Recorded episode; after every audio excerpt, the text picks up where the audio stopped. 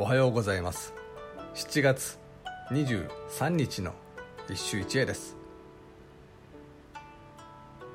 玉葉和歌集より藤原の定家。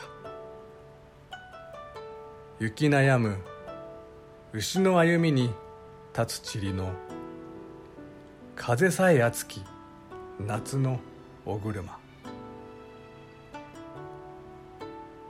雪悩む牛の歩みに立つ塵の風さえ熱き夏のお車。今日の一首はそれだけで玉葉集のいや藤原の定家という人のチャレンジングな面がわかる。歩くのも苦労する牛の足取りに立ち起こる塵の風までも暑い夏のお車よ。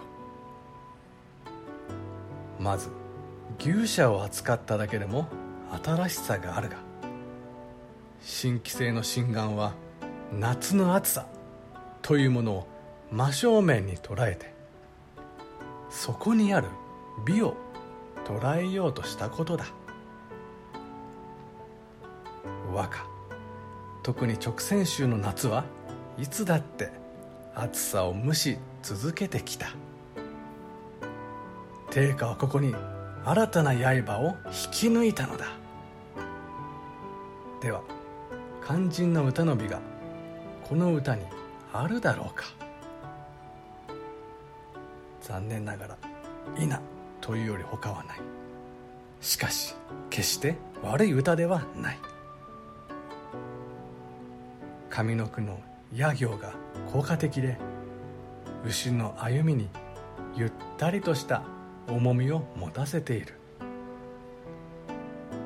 間違いなく私たちは粉塵巻き起こる干からびた都通りを想像することができるだろう。以上今日も素晴らしい歌に出会いました。